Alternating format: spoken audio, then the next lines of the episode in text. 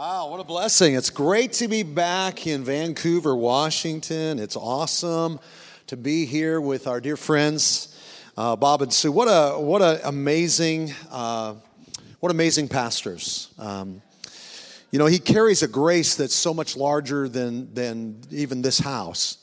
And uh, it, it, carries over into the nations of the world, carries over into uh, many churches apostolically and prophetically. And of course you know all that because you, you get the experience of it on a, on a regular basis. And it's just a, such a treat. My, my church absolutely adores your pastor. And uh, they would they would get rid of me in a heartbeat to bring him in. And uh, but we we so appreciate him and Sue and, and just the uh, generosity of their spirit. They, the way they throw their arms around us and accept us and receive us. And and I want to be uh, obviously very careful with time, but I'm always happy when my wife is able to share the time with me and come with me. And we've done so much traveling over the years where uh, she's had to stay home, watch the kids, or do whatever, and or maintain and hold the church together. And I was out doing what I was doing, and and it's just such a treat at this season of our life when she gets to go with me. And you know, she's the butter on my biscuit. She's the you know, she's the cherry on top of the sundae of my life. She's the salsa on my chip. You know, uh, she's, she's just, uh, she's the sprinkles on the mocha of life. And uh, we're just, uh, so we're, we're just, uh, I'm thrilled to have her here. And it's great to have you. It's great to see you. Uh, how many remember last time I was here? Some of you might remember, some of you don't. Well, that was pretty forgettable, I guess. So we're, we're, thank you for forgetting. Appreciate that gives me a chance to start all over. And so we get to start all over, make a new impression. Um, what an honor! What an honor!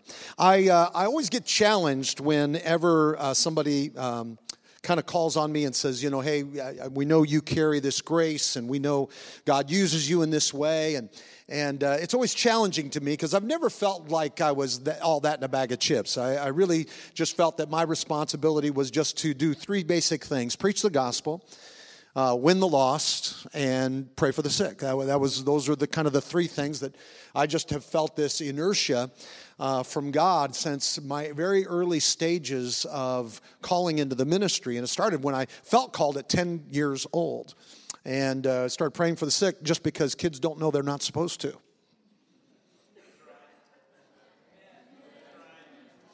And, and, and sometimes we got to forget some of the things we've learned not to do and we've got to realign ourselves with things. And so I got a couple things I want to share with you, but I want to share with you specifically on the idea of why I believe in healing.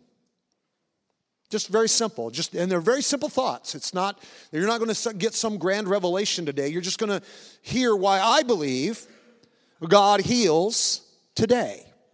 Why he does it now. Why you can expect and anticipate a visitation of the healer in your life if you're looking for healing.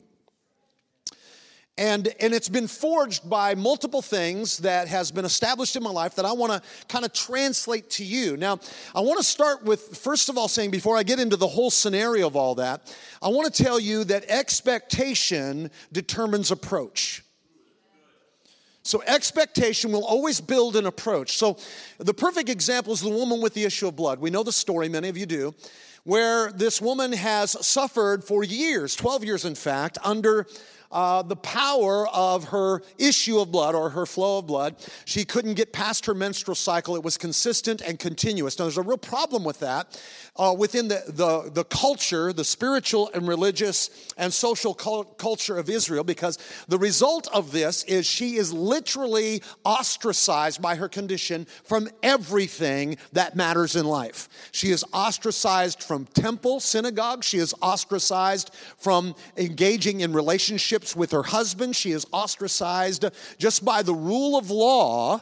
She's ostracized from being able to go and take care of the needs of her family family on a regular basis because she had to separate herself during this season. Well, the problem is her season never ended. Have you ever been in a place where you felt like your season is supposed to have a time limit and it seems to go into overtime and then double overtime and then triple overtime? Anybody with me? It's the game that never ends. It's the song that never ends, it's the droning that never ends. And, and, and, and, so she's in this culture of, of rejection and isolation and insulation. She's so desperate, she spent everything she has, right? She spent every nickel she's got on doctors, and, and they've done everything they can, and it's come up short. I'm sure that she has sought the counsel of the rabbi. I'm sure she sought the counsel of the leader of the synagogue. I am sure that she's done everything that she could naturally do. She's looked at every remedy, she's read every book or scroll, she's gotten the counsel and advice from everybody, and I'm sure she's had her Job's comforters. You know, the ones that say, it's your fault, something's wrong with you. Never been there? I'm sure she's done her own self assessments.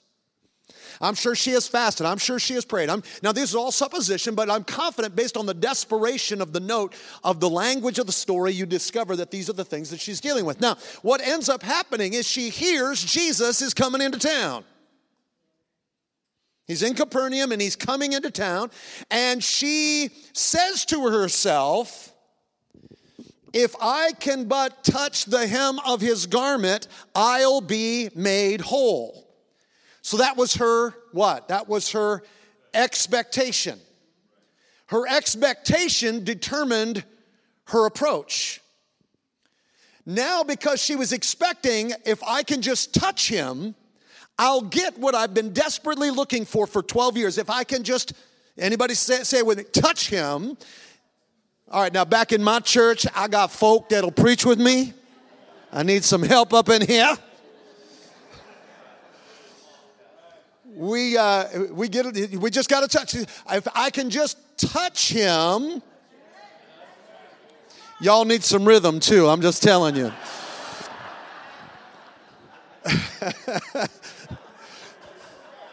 we'll, we'll, I'll send some of my folk up. We'll, we'll, get, you, we'll get you on the offbeat. anyhow, we, we, we get some rhythm in our life. So he, here's what happened. She, she said, if I can touch him, so then her expectation determined her approach. So then she was willing to risk not just being discovered, but her making everybody around her unclean. Seems selfish, doesn't it? Probably is. But, you know, sometimes our desperation goes a notch above our dignity. And one of the reasons we don't get healed is because we just maybe aren't desperate enough. Now, this is one of many reasons. Sometimes we are more concerned about what it looks like than what is getting accomplished. God did some unusual things. Jesus did some unusual things like spitting on the ground and many other examples where it seemed to kind of push the boundaries of dignity. But anyhow, she, she makes the decision she's going to move through the crowd, and she does, right? But the problem is, you can't touch God based on your expectation or approach and Him not acknowledge it. So she touches him, she instantly gets healed. And guess what? She would have been happy going home, being restored to society, and even given Jesus credit for it. But when she receives her healing, think about this Jesus stops in the throng of crowds and he says, Who touched me? They said, Man, everybody's touching you. The difference is, what was their expectation? What was their approach? See, sometimes we just want his attention. She wasn't interested in his attention. Sometimes we just want him to pat us on the back and say, Boy, you're doing a good job. Thank you for trying so hard. No, no, no. She, she's not interested in attention, she's interested in results. She doesn't want his attention. She doesn't want an accolade. She doesn't want a pat on the back. She just wants to be healed. And so, and so everybody else is grabbing, longing, looking for attention. Uh, I'm sure there were desperate people with sick conditions there. But when she touched him, what happened? Everything changes. And she, he says, I felt virtue. I love the idea. I love the old King James on this. I love, felt virtue leave my body or healing power leave my body. In other words, what I what is the life of me? That's virtue, the life of me. the compelling thing that moves me through life, the, the very source of who I am, I felt that leave me and go into somebody else. Somebody tapped into what I always have. So it's always there, but it's a issue of has my expectation determined my approach? So it's a, it's a way of talking about faith. So let me let me now take you to the why I believe that God heals. Now this is one of many examples in Scripture. Don't you wish it was just a simple formula? Just only about half a dozen of you only wish it was a simple formula. But how many discovered it isn't? It's individualized. It's unique. It's one of the great characteristics of Scripture. So, the main reason, or the primary reason why I believe in healing is because I believe in the healer. I think there is a great distinction that we need to draw right here that the key to your healing isn't believing in healing. That the key to experiencing the miraculous intervention of the power of God in your life isn't that you believe God does miracles. It is believing in the miracle worker. It is believing in the healer.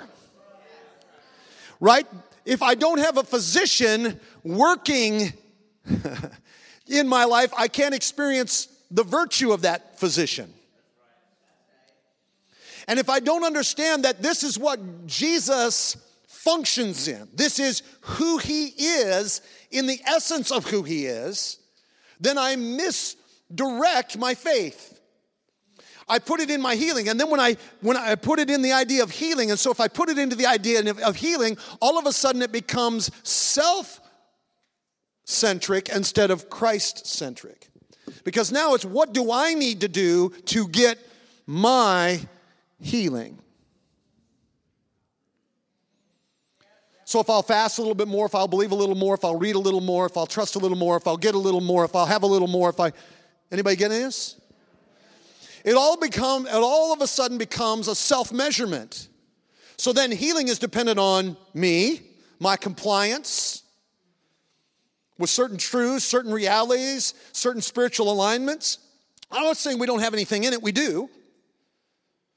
But the problem is, our focus, our primary focus, can't be on the thing or us. It has to be on Him. Here's what I've discovered nobody that's been healed ever deserved to be healed. Just like nobody that's ever been saved has ever deserved to be saved. It is a complete context of the grace of God. It's what God releases purely because that's what He loves to do. And Jesus can't be anything other than Jesus. Look what it says. Jesus even said this uh, amongst his own people. He said, he said to them, Doubtless you will quote to me the proverb, Physician, heal yourself. He's identifying, I'm the physician, I'm the great physician. What we have heard you did at Capernaum, do here in your own hometown as well. Come on. In, in other words, they, they had an attitude in relationship to Jesus that literally shut off the grace of healing within Nazareth because they could only relate to him based on the 12 year, boy, year old boy that used to work with his dad in the carpenter shop and he used to play with my kids and he used to hang out and he used to go to synagogue. And he used to, yeah, he was a bright good boy, an odd boy, a different boy. But, but, but who does he think he is? He goes to Capernaum and he's a big shot. Now he comes back, he's got an entourage. Well, well, well. Anybody tracking?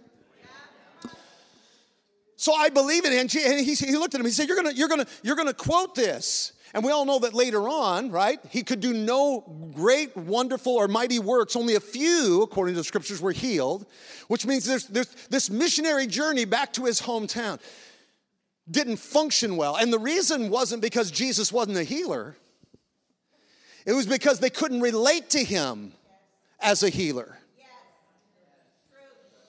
And some of us can't get past the point of healing because we can't relate to God in the context of who He is as a healer. I believe in healing not because of healing and not because of people's experiences, my experiences alone. I believe in healing because I met a man who died on a cross And when he died on a cross, he just didn't carry my sin, he carried my sickness and he carried my disease that's affirmed by the scriptures. And when he died, my sin died, and so did my sickness, and so did my disease, and, and so did my crippling effects, and so did my, my mental uh, acuities and fears. Everything died when Jesus died. And when Jesus got up out of the grave, guess what, folks? Uh, everything he was and everything he is came back to life. And he offers us the very thing that is the antonym to what sin brought, to what Satan brought, to what rebellion brought. He brought life and health and victory and hope and grace and salvation and peace because that's who Jesus is.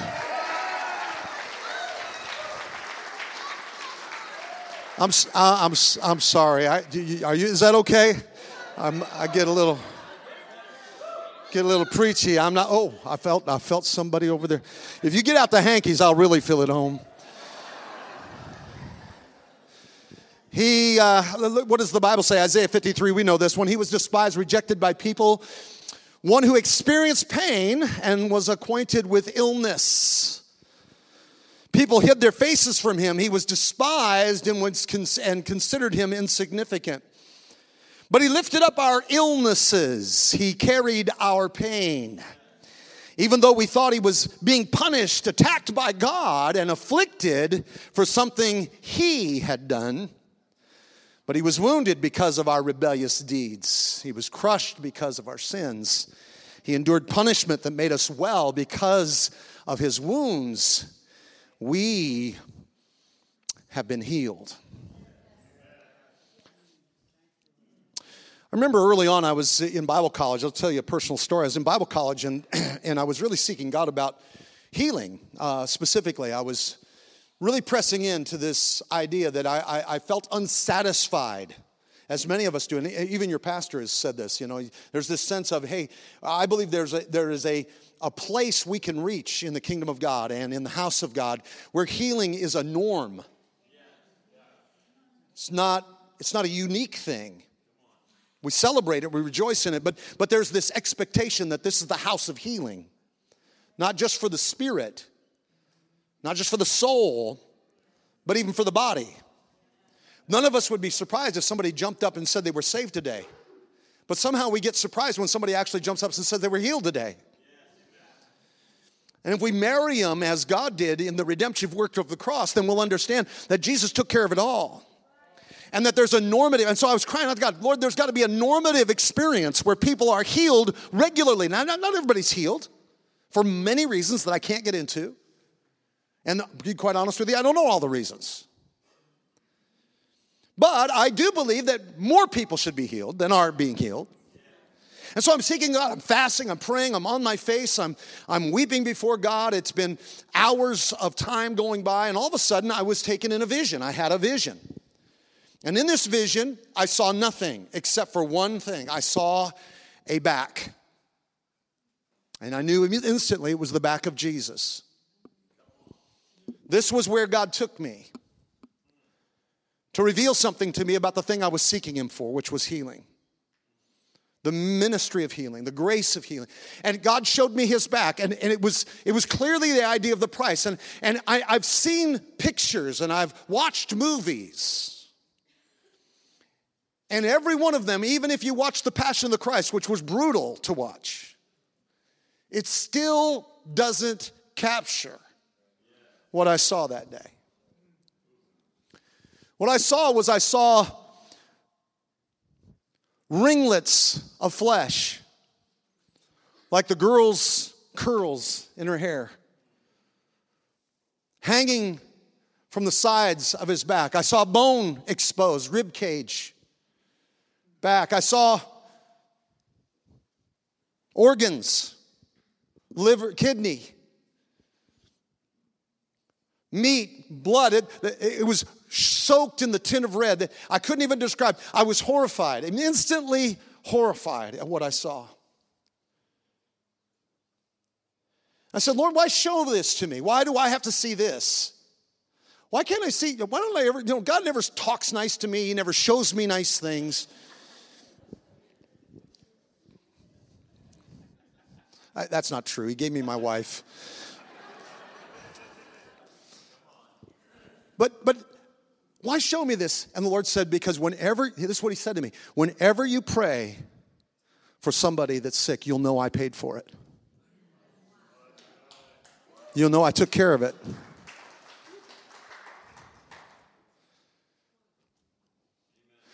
You'd trust it more if you knew what He paid for it. You'd have more confidence if you really had a revelation of the price paid.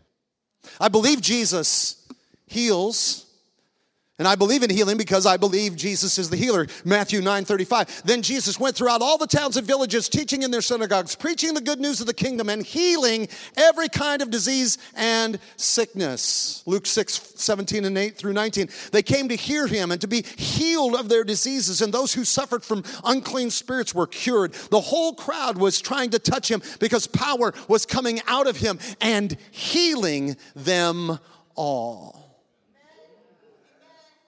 Acts 10:38 how God anointed Jesus of Nazareth with the Holy Spirit and power who went about doing what good? And healing all who were oppressed by the devil. Why? Because God was with him. Why do I believe in healing? Because Jesus when he came he said I'm demonstrating who God is. And everywhere he went he healed the sick Everywhere he went, he preached the kingdom. Everywhere he went, he set the captive free.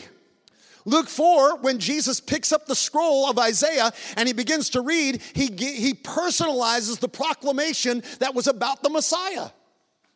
He says, The Spirit of the Lord is upon me. He's anointed me to preach the gospel to the poor. He has anointed me to bring liberty to the captive and recovery of sight to the blind, to set in liberty those who are oppressed, to preach the acceptable year of the Lord. What do I know about him? I know that God anointed him. I know that he came and paid the price. I know that he walks in the office, the function of not just a physician, but the actual source of healing. You touch him, just like that woman with the issue of blood, you touch your healing.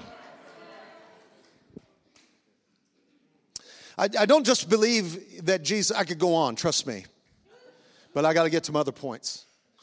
I don't just believe that Jesus is the healer. I also believe in healing because I believe in the promises and the example of God's word.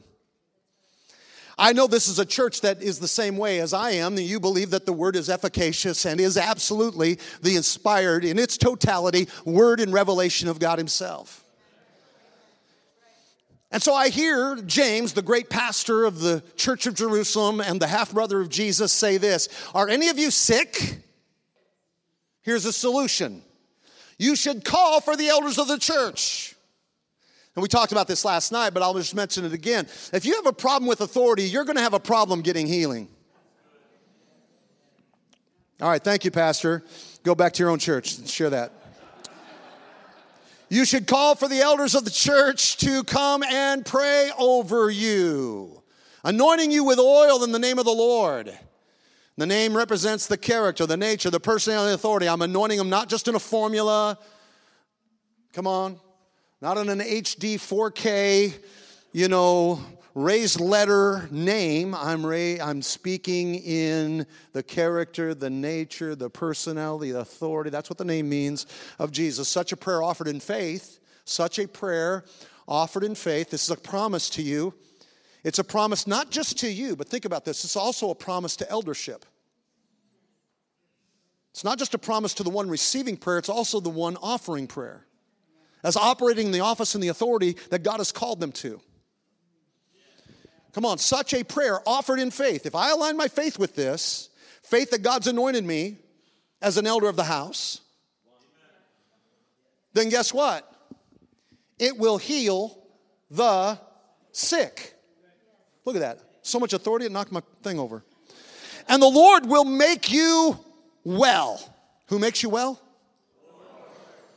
The Lord makes you well. And if you have committed any sins, you'll be forgiven. Here's another promise. Jesus, uh, Jesus said, Go and announce to the disciples, go and announce to them that the kingdom of heaven is near. Heal the sick. It's not a suggestion. It's nice, hey, it'd be nice if you guys would go out and heal the sick while you're out there. Give it a try, see how it goes. How many times do we say, hey, we'll, we'll try this? No, Jesus said, You go, I tell them the kingdom of heaven is here, heal the sick, raise the dead, cure those with leprosy, cast out demons. Give it, give as freely as you have received. So we have to have this conviction that we've received something.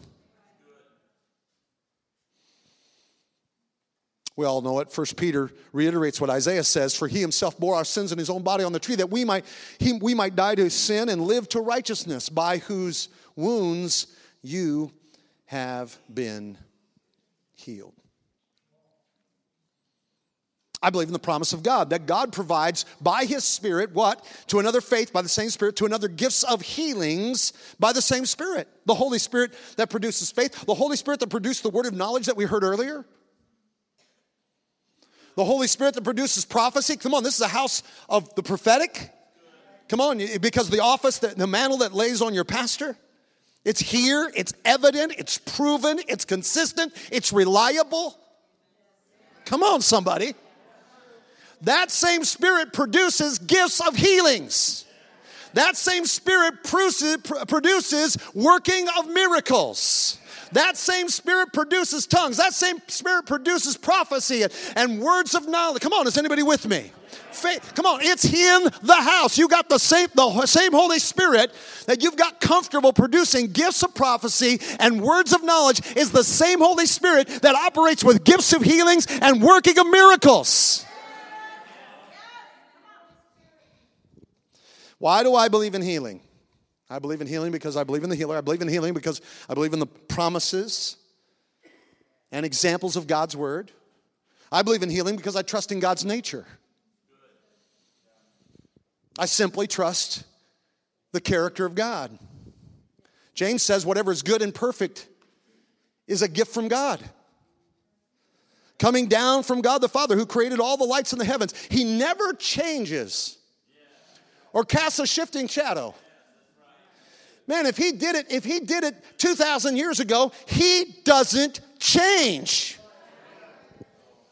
I hear, the, I hear the words of Hebrews 13. Come on, he's the same. Jesus Christ, Jesus the anointed one, is the same yesterday, today, forever.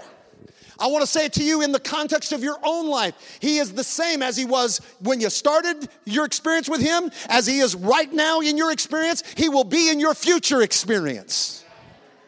He does not shift. He is not somebody that's unreliable or undependable. He is the same. And here's what I know God is good all the time, all the time. God is good. Preach it, Pastor. David encouraged himself in the Lord. My name is David. Jesus, Matthew 14, Jesus saw the huge crowd as they stepped from the boat and he had compassion on them and healed their sick. Jesus was motivated by a thing called compassion. Now, we talked about sympathy. Sympathy is no place for faith. We confuse faith with compassion, to be quite, excuse me, sympathy with compassion. Uh, there's a real problem that we have in life when we give ourselves to sympathies because sympathies will stand between people and their healing. Your sympathy ain't going to help anybody. Your faith, your compassion will. Mm-hmm. Let's keep, I, would like to preach on it. I can't. You get last night's tape if they taped it. If you didn't missed it, well, sorry. John 14, verse 7, look at this. If you had known me, Jesus talking, if you had known me, you would have known my Father also. From now on, you do know him and have seen him. Jesus said to him, have I been with you so long, later on in the verse, have I been with you so long and you still not know, do not know me, Philip? Because he said, show us, show us the Father. He said, how long, how long do I have to be with you? This is towards the end of the journey, right? This is, this is towards the end of his sojourn in the world. Whoever has seen me has seen the Father. How can you say, Show us the Father? The very next verse. Do you not believe that I am in the Father and the Father's in me? The words that I say to you, I do not speak on my own authority, but the Father who dwells in me does his works. Believe me that I am in the Father and the Father is in me, or else believe on account of what? The works themselves. In other words, my works identify the nature and the character of God.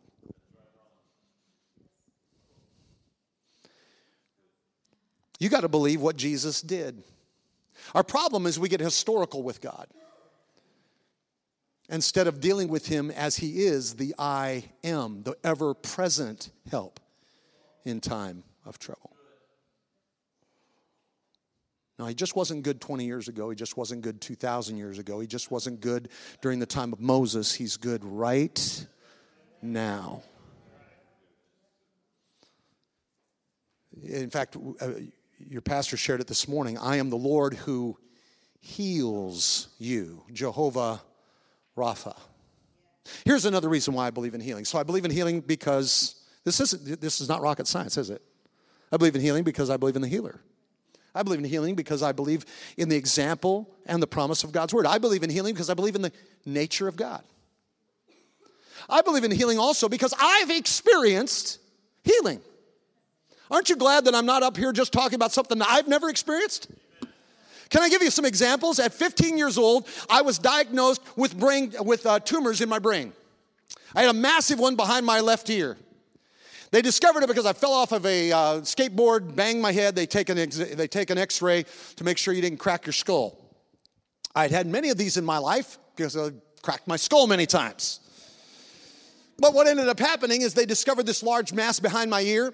They told my parents, they said, uh, Your son's got a large mass. We need to get an MRI, a CAT scan as quickly as possible uh, because we have an earlier film that was probably six months ago from when he cracked his head the last time. And it didn't exist. And now it is the size of a, a large, like, like a size of a racquetball behind his left ear. It's going to start pressing against his spinal column. It's going to start taking up space. He's going to start losing function with his, um, with his eyes. He's going to start losing, having brain loss uh, just from simple growth, not to mention if it's cancer. So, this was the language. My mom thought I was going to get some stitches. Next thing you know, her son, her 15 year old son, has a brain tumor. So we scheduled something and we went to praying. I remember my parents bringing me to church. We were in one of those Holy Ghost churches. And, and they brought me up, and everybody's slathering oil all over me and pouring it on my head and rubbing it on my face, and it's getting in my ears and it's running down the back of my neck. And I'm like, this is creepy. and they're praying and they're seeking God and they're declaring and they're communicating. And, and, and, my, my parents never said anything more to it. I went in for the MRI two days later. They could not find a tumor, no growth.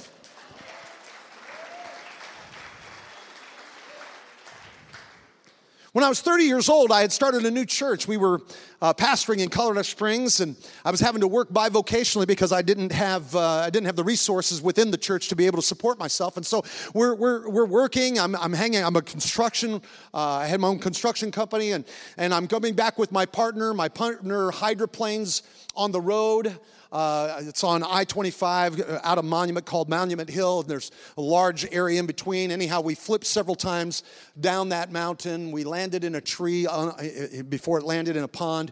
And um, he got out. He, he didn't know the Lord. He got out, and not, not a problem. Uh, I got out, felt like a mule was kicking me in the gut.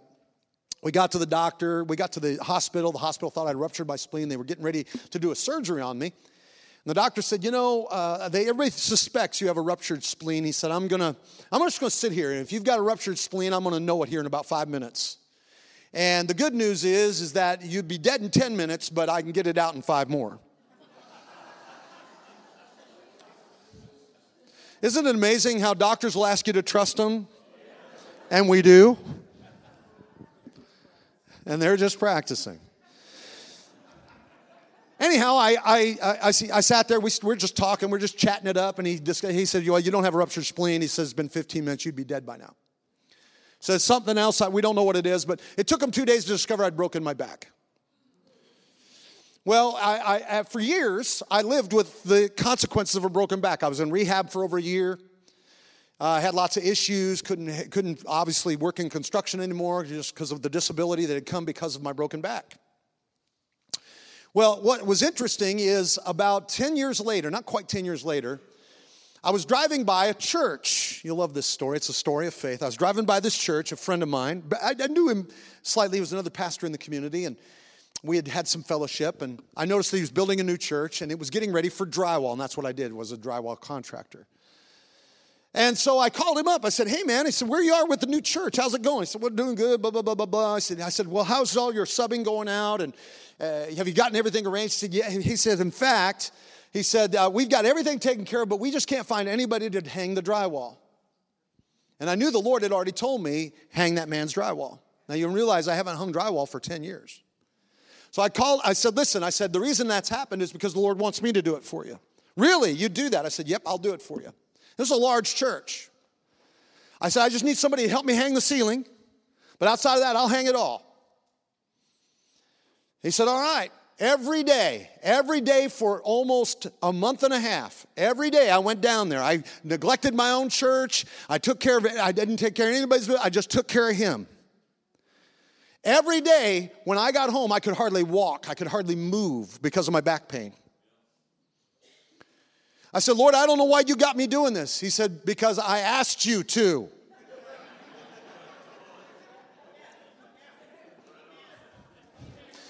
Because we want to know what, what's in it for me. He said, You get to be a blessing to your brother in the Lord. But this is painful. Shut up and keep hanging.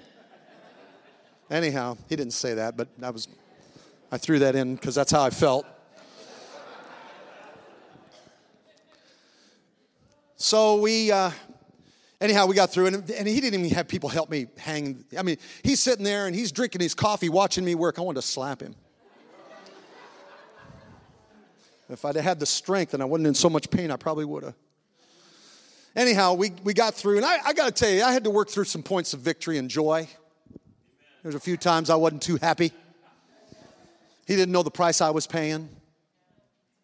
He wasn't helping me like I thought he should. His people weren't, his people weren't even as invested as I was. You ever felt like that serving God? Pastor, don't even care what I'm doing. You don't know how hard it is making this coffee.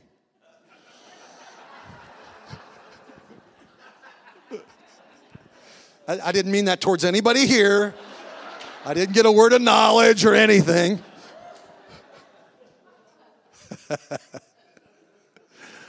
anyhow, I, I got done and he came down just as I was finishing up and he shook my hand. Thank you, thank you. What, do I, what, what can I do for you? Is there anything? I said, nope. I said, this is what God told me to do. I'm going to do it. So I, I have a couple horses and they're metal and they're heavy and I take them over to my truck and I throw them in the back. And for the first time in 10 years, I had no pain. And, um,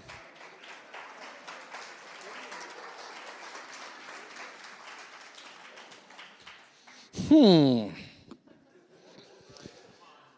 It wasn't in a church service. Nobody lathered me up with oil.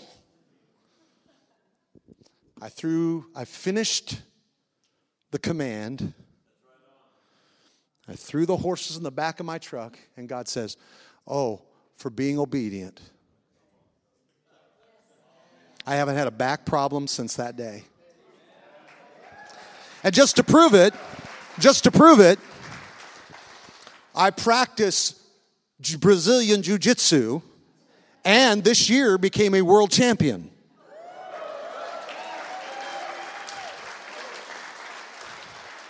You can't do that with a jacked up back. Here's my final reason. How much time do I have, Pastor? Just. Yeah, you don't want to say that. You really did. Here's the final reason, and there's more, but here's my final reason for why I believe in healing because I've seen God experience, I've seen others receive and experience healing. I believe it because I've watched Him heal others. I've watched miracles beyond miracles that you don't have the time, nor do I, to share all that God has done. I can start with just a few years ago. a family in my church came to me and they said, Pastor, they were in the adoptive, uh, they were the foster care, and they had a young child, a little boy that was less than just a, a, an infant, just been born. It was only like three or four months old. They brought him to me and they said, Pastor, we're going to adopt this child, but there's a problem. His mother has HIV, his father has HIV, his two siblings have HIV, and he has HIV. Can you pray that God will deliver him from HIV? because your expectation will determine your approach. And she's got a child that's under the power of HIV that there is no known cure for. But she believed that she could call for the elders of the church, they could anoint with oil and pray the prayer of faith, and the prayer of, faith, prayer of faith would save the sick and the Lord would raise them up. And I laid my hands on that little boy and I began to pray. His name's Joe. Began to pray over, over Joe. I lifted him up before God. I said, Father, this is your child. You're depositing him into this incredible home that loves you and serves you and loves you and is trusting you for the miracle of this child. Lord, do a miracle that is, un, un, uh, is unexpected and impossible in this world. I gave him back to them. I said, How often do you have to have him checked? They said, Well, we have to have him checked monthly. I said, When's his next checkup? They said, His next checkup will be uh, next month. He said, about, about two weeks. I said, I want to know what the doctors say when they check. They came back two weeks later. They come dancing into church with that little infant child in their hand. They said, Pastor, they could find no HIV, but they want to keep checking. They, listen, folks, they quit checking after three years. Uh, they could not find HIV in that child's bloodstream.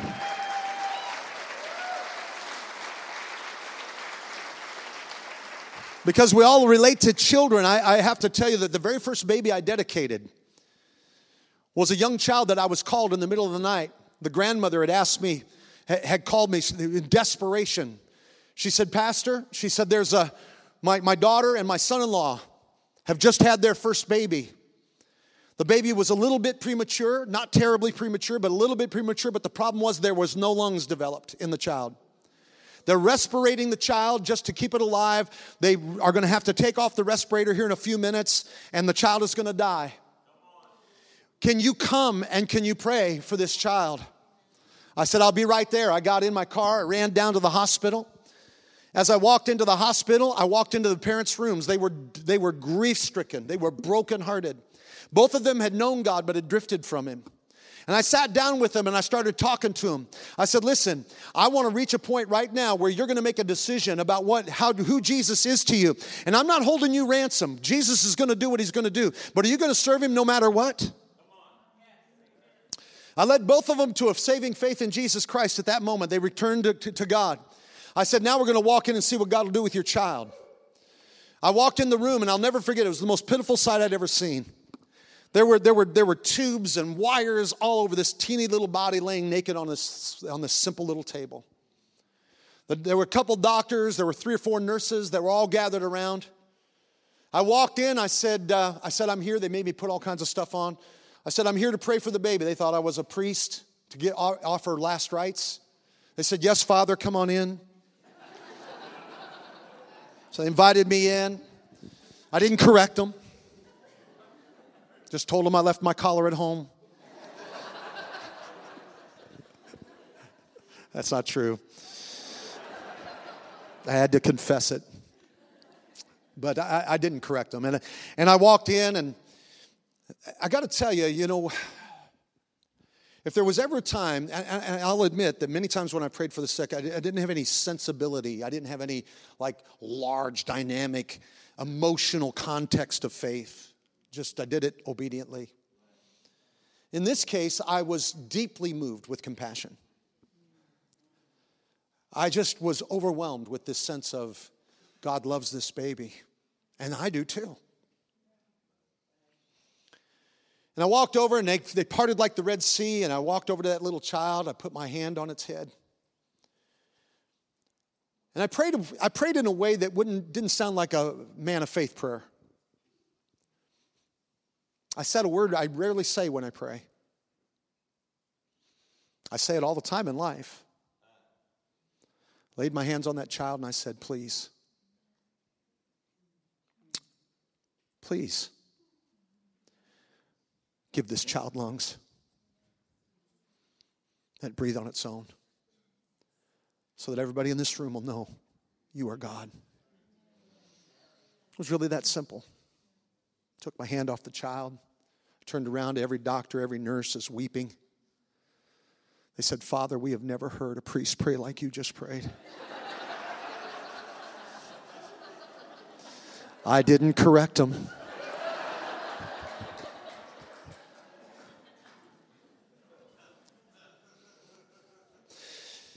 On the trip back, it took me about 20 minutes to get home.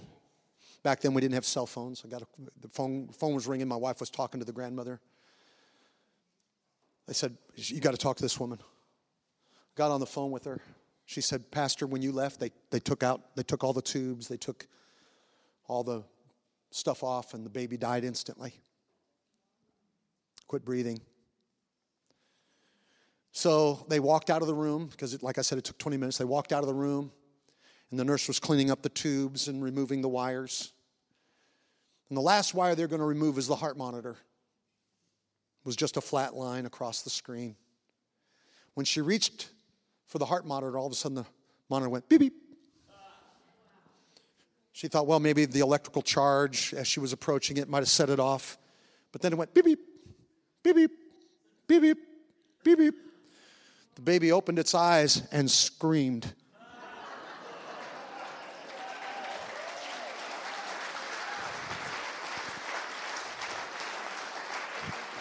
One month later, that was the very first child I ever dedicated to my ministry. I lifted that child before the Lord and presented him to God. Why do I believe in healing? Well, because I believe in the healer. I believe in the promise and the example of God's word. I believe in the nature of God. I believe it because it's happened to me. And I believe it because I've seen it in others. Can I tell you one more story? How many know that means absolutely nothing? How many know that everything I've just done is an illusion?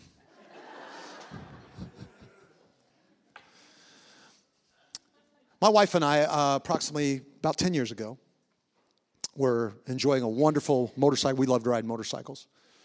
And we were riding motorcycles through uh, Branson and, and uh, the Excelsior Springs area of Arkansas. And we're coming back. My parents are with me. My dad's a motorcycle. My mom are motorcycle riders as well. And we're driving back, having a wonderful, wonderful uh, celebration. We get into downtown Springfield. I don't see a light change. I move into the large, uh, uh, large intersection, and I T-bone a car at 50 miles an hour. We are ejected from the motorcycle. We fly 45 feet through the air across three lanes of traffic. We land in the middle of the intersection. I'm tumbling through the air, but I'm aware. I've got cognitive, uh, I got this thing that happens when bad stuff starts happening. I got get hyper focused. And my wife, I'm watching her tumble through the air, and I can tell she is completely knocked out. She lands on the pavement.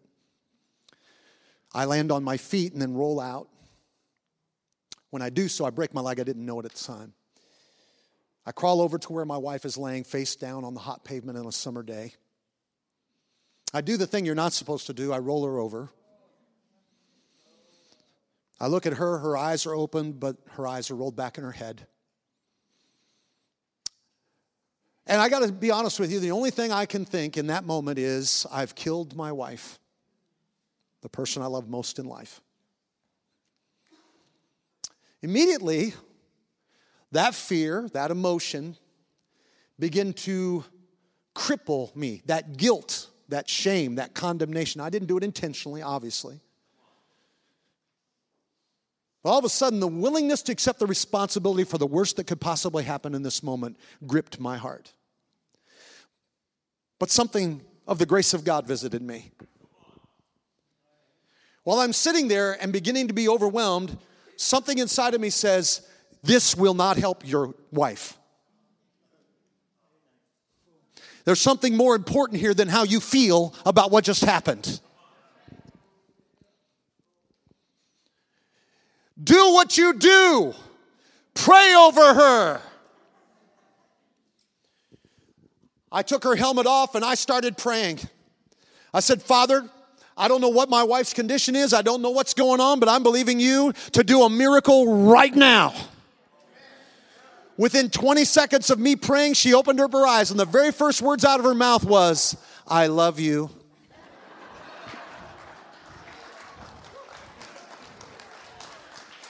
You can say it. I'm the man.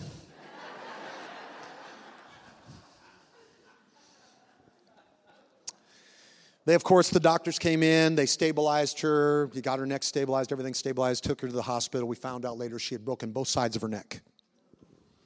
Both sides were completely fractured. They had her in a very unique uh, brace so that she could not move her head or her spine in any way.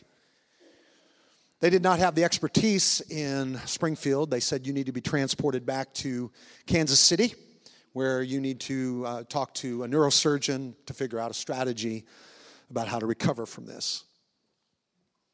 The prognosis was not good. She thankfully had no spinal damage, therefore, she was able to still move. So we went home. We had to wait for a month to get the best neurological specialist in Kansas City, one of the best in the world, to uh, see her. We called in all our favors with all our friends, all our doctor friends, and they set it up. Well, it was going to be a month before she could go in, and so I remember one day I came home and my wife was at home convalescing. I was still hobbling around on a broken leg that I didn't know was broke. It was completely broken, I mean, completely severed, and I was walking around like an idiot. But anyhow, the point is, I, uh, I came home one day and she said, Honey, the Lord just spoke to me. I said, Great. What did he say? He said, I'm healed. I said, That is awesome. You're not taking the brace off. oh, you man of faith and power. I said, You know what? I believe you, honey. I stand with you. I trust you. But let's let the doctor confirm it. The doctor's not our enemy, he's an agent of God. So, my wife, in complete submission to her husband, every time I left. She, I mean, when I was there, she kept her brace on. And every time I left, she took it off. She'd do her hair, she'd do her makeup, she'd sweep, vacuum, clean. I always wondered how it got so clean. She said, Oh, you know, it's, it, yeah, I have lots of help.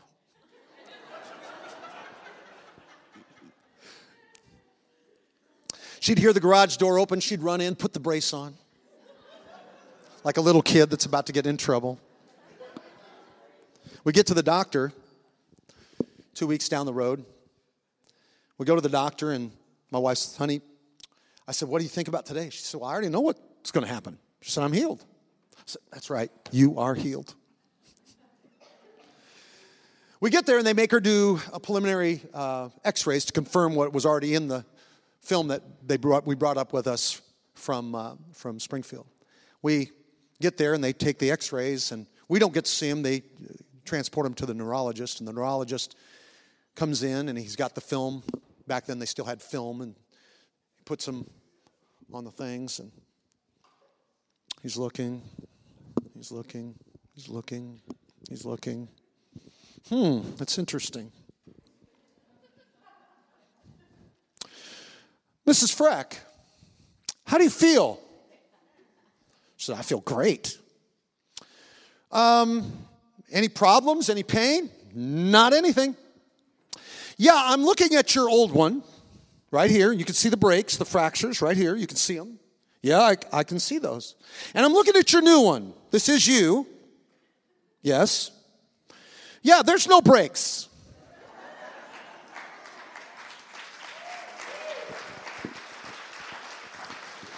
Said, would, What would you like to do? She said, I would like to take this brace off in front of my husband.